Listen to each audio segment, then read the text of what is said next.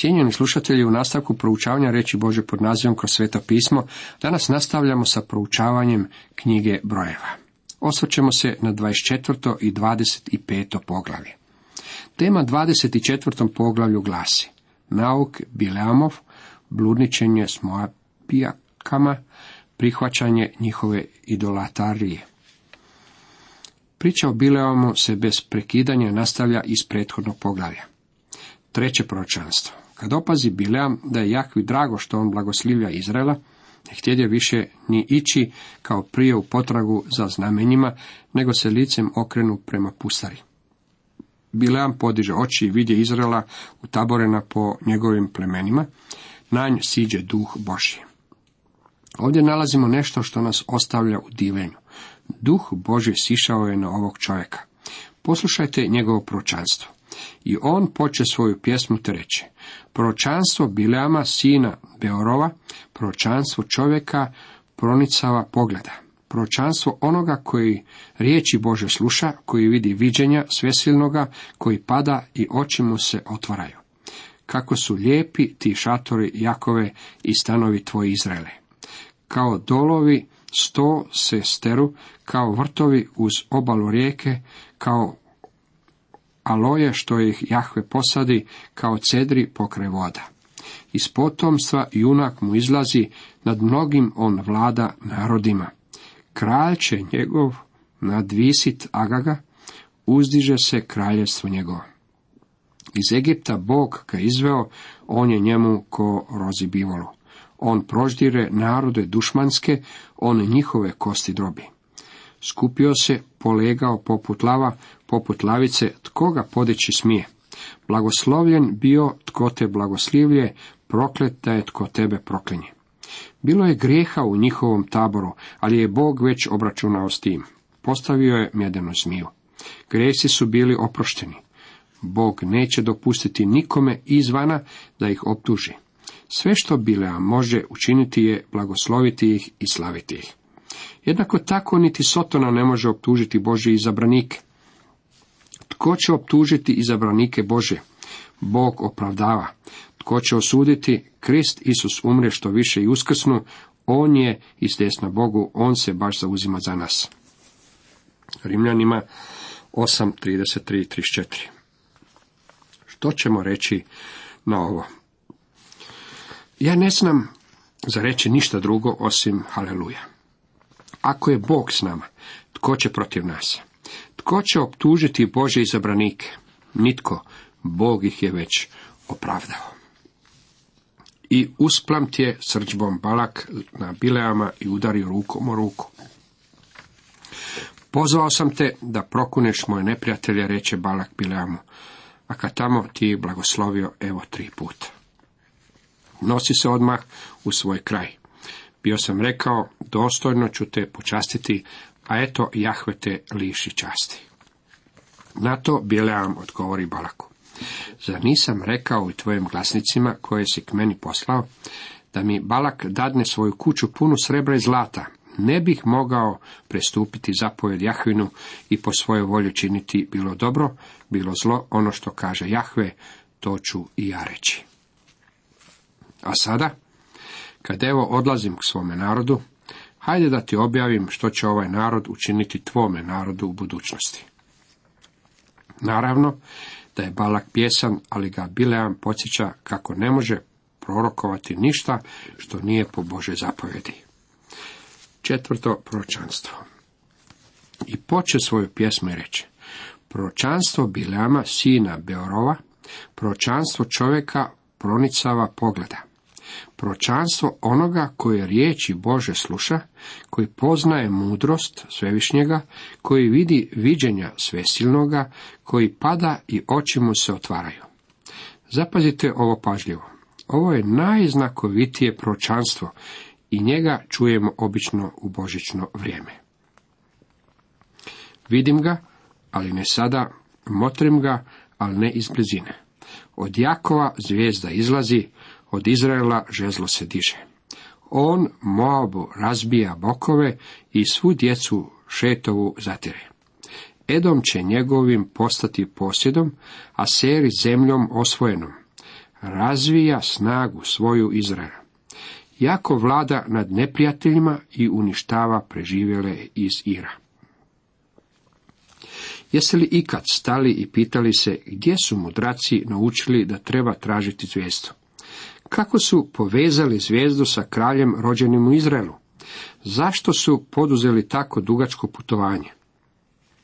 Nakon otprilike 1500 godina od izricanja ovog pročanstva, nalazimo kako s istoka iz Bileamove zemlje dolazi društvo mudraca.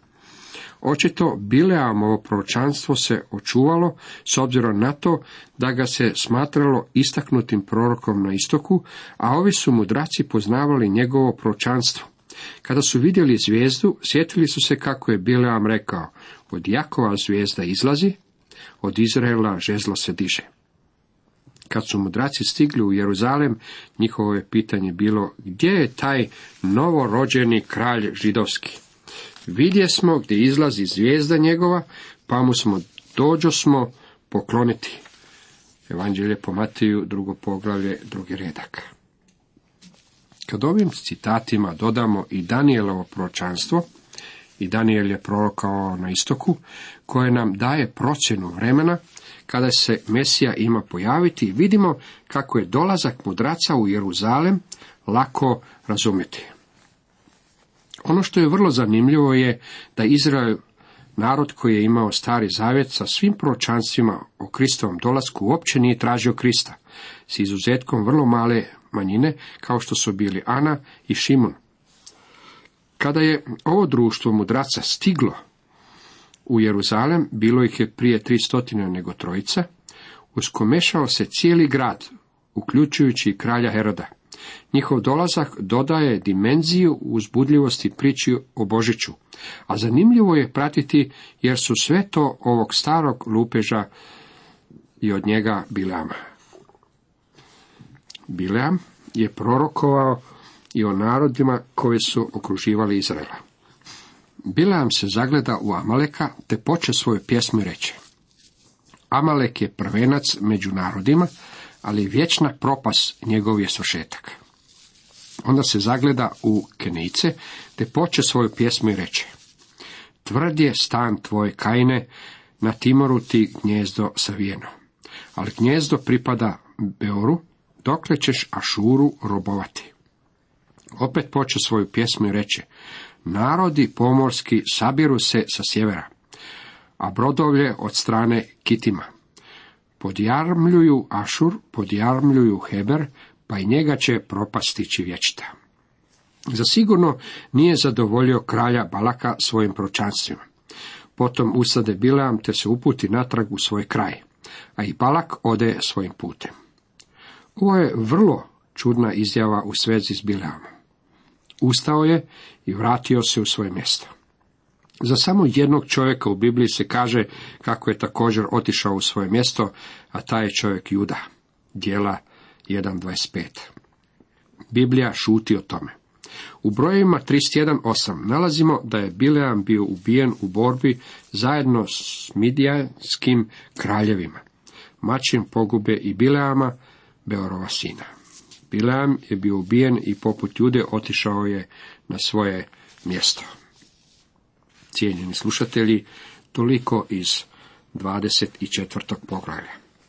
U nastavku proučavamo 25. poglavlje. Tema 25. poglavlju glasi Nauk Bilamov, bludičenje s mobljankama, prihvaćanje njihove idolatrije. U ovom poglavlju vidjet ćemo najlukaviju, najsotonskiju stvar koju je Bilam u stvari učinio. Otkrili smo put Bilamov, Druga Petrova 2.15, koji je put pohlepe. On je išao za svemoćnim novcem i bio je spreman žrtvovati svoje principe zato. Zatim u Judinoj posljednici čitamo o zabludi Bileamovoj, Njegova je zabluda bila u tome što nije vjerovao da Bog može opravdati onog grešnika koji se puzdaju njega. U otkrivenju čitamo o nauku Bileamovu, nauci koju je ovaj čovjek proučavao, a koja je za svaku osudu. Ali imam nešto malo protiv tebe. Imaš ondje nekih što drže nauk Bileama, što pouči Balaka, da stupicu stavi sinovima Izraelim, te blaguju od mesa, žrtvovana idolima i bludu se podadu. Otkrivenje 2.14 Kad je Bileam vidio da neće moći prokleti Izraela, on je naučio Balaka kako može pokvariti ove ljude. I danas čujemo ovu istu ideju. Ako ih ne možeš pobjediti, pridruži im se. Zbog toga što se Balak nije mogao boriti protiv ovih ljudi, Bileam ga je savjetovao neka im se pridruži i neka ih pokvari iznutra. Nauk Bileamov Dok je Izrael boravio u Šitimu, narod se upusti u blud s mapkama. One pozivahu narod na žrtovanje svojim bogovima, a narod sudjelovaše u njihovim gozbama i klanjaše se njihovim bogovima. Tako se Izrael osramoti s balom peorskim i Jahve planu gnjevom na Izraela. Vidite li što se dogodilo? Bilam nije mogao prokuniti Izraela, ali je mogao Balaku reći što mu je činiti.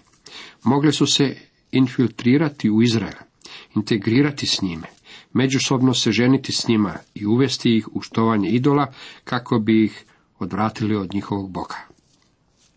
Siguran sam kako su Izraelu rekli neka ne bude tako uštogljen i tako uskuman. Oni su inzistirali na svoje širokoumnosti i pozivali su Izraela neka štuje zajedno s njima. Ali oni nikad nisu išli i štovali s Izraelovom djecom. Zanimljivo je kako je tendencija ljudskog srca uvijek prema dolje i daleko od Boga. Pokupi sve narode i glavare, reče Jahve Mojsiju, objesi ih Jahvi usred bijela dana, da se Jahvin gnjev odvrate od Izraela. Onda Mojsija rekne izraelskim sucima, neka svatko pobije one svoje ljude koji su se osramotili s balom peorskim. Reći ćete kako je ovo stremna kiručka mjera, ona to svakako jest. A znate li zašto? Zato jer je bolest smrtonosna. Ovo će čovjeka odsjeći od Boga i odući ga u pakao. Stoga Bog je milostiv kako bi spasio narod Izrael. Baš tada neki Izraelac dođe i dovede k svojoj braći jednu midjanku na očigled Mojsija i na očigled sve izraelske zajednice koja zaplaka na ulazu u šator sastanka. Kad to opazi Pinhas, sin Eleazara, sina svećenika Arona, ustade ispred zajednice, uze koplje u ruku. I pođe za Izraelcem u odaje i probode ih oboje. Izraelca i ženu, nju kroz slabine, tako pomor Izraelaca prestade. A onih koji su od pomora pomrli bilo je dvadeset i četiri tisuće. Vidite, ovo je bio način na koji je Bilea mogao prokuniti Izraela. Ovo je nauk Bileamov.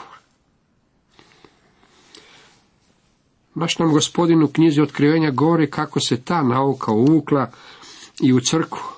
I ona je u crkvi danas. Ja smatram kako neprijatelj ne može povrijediti Boži narod. Bože djelo ili Božu crkvu izvana. Crkva nikad nije bila povrijeđena izvana. Crkvi u Pergamu gospodin je rekao, ali imam nešto malo protiv tebe. Imaš ondje nekih što drže nauk Bileama, što pouči Balaka da stupicu stavi sinovima Izraelovim, te blagoju od mesa žrtvovana idolima i bludu se podadu. Otkrivenje 2.14 To je Bileamov nauk. U povijesti rane crkve Pergam karakterizira savez sa svijetom i s crkvom. Svijet je nahrupio kao poplava i đavao se pridružio crkvi u Pergamu. Nije se radilo o progonu izvana, već se radilo o Bileamovu nauku koji je bio prisutan unutar crkve. Ovo veliko načelo primjenjivalo se u svim sferama života. Nakon drugog svjetskog rata, Amerika je svoje projektile postavljala posvuda. Činili su sve kako bi neprijatelje zadržali vani. Što se desilo? Počeli su se raspadati iznutra. Došlo je do moralnog raspadanja kakvog ova zemlja nije iskusila nikada ranije. Danas se mnoštvo revolucionara nalazi unutar tog naroda. bivaju uništeni iznutra. Rimsko se carstvo nije raspalo zbog moćnijeg neprijatelja koji bi im pretio izvana, već se Rim raspao iznutra. Jeste li ikada primetili kako je gospodin Isus bio izdan iznutra? Nije ga izdao rimski vojnik, izdao ga je jedan od njegovih učenika. Njegov vlastiti narod ga je predao rimskim vlastima da bude razapet. Isusa se uvijek izdaje iznutra. To vrijedi još i danas. To je nauk Bileamov i to je doktrina koja donosi prokletstvo. Sada je zavjet svećeništva predan Pinhasu, Eleazarovu sinu, sinu svećenika Arona. Gospodin kaže Mojsiju neka navali na Midjance i neka ih potuče. S time se završava ovo poglavlje. Pinhas, sin Eleazara, sina svećenika Arona, odvratio je moj gnjev od Izraelaca. Obuzet među njima mojim revnovanjem, zato u svome revnovanju nisam istrebio izraelskoga naroda. Kaži mu dakle, s njime evo sklapam savez mira. Neka to bude zanj i za njegove potomke poslije njega savez vječnoga svećeništva, jer je revnovao za svoga Boga i izvršio pomirenje za izraelski narod. Ima Izraelcu koji je bio ubijen onome što je ubijen s Midjankom, bijaše Zimri. Bio je sin Salua, glavara jedna od Šimunovih porodica. A ime ubijene žene Midjanske bjaše Kozbi. Bila je kći Surova, Sur je bio glavar jednog plemena, jedne porodice u Midjanu. Jahve reče Mojsiju, navali na Midjance i potuci ih. Jer su i oni navaljivali na vas svojim lukavštinama, kad su lukavo radili protiv vas u slučaju Peora i svoje sestre Kozbi, čeri glavara Midjanskoga, koja je zaglavila u vrijeme pomora nastalog zbog Peora. Cijenjeni slušatelji, toliko za danas.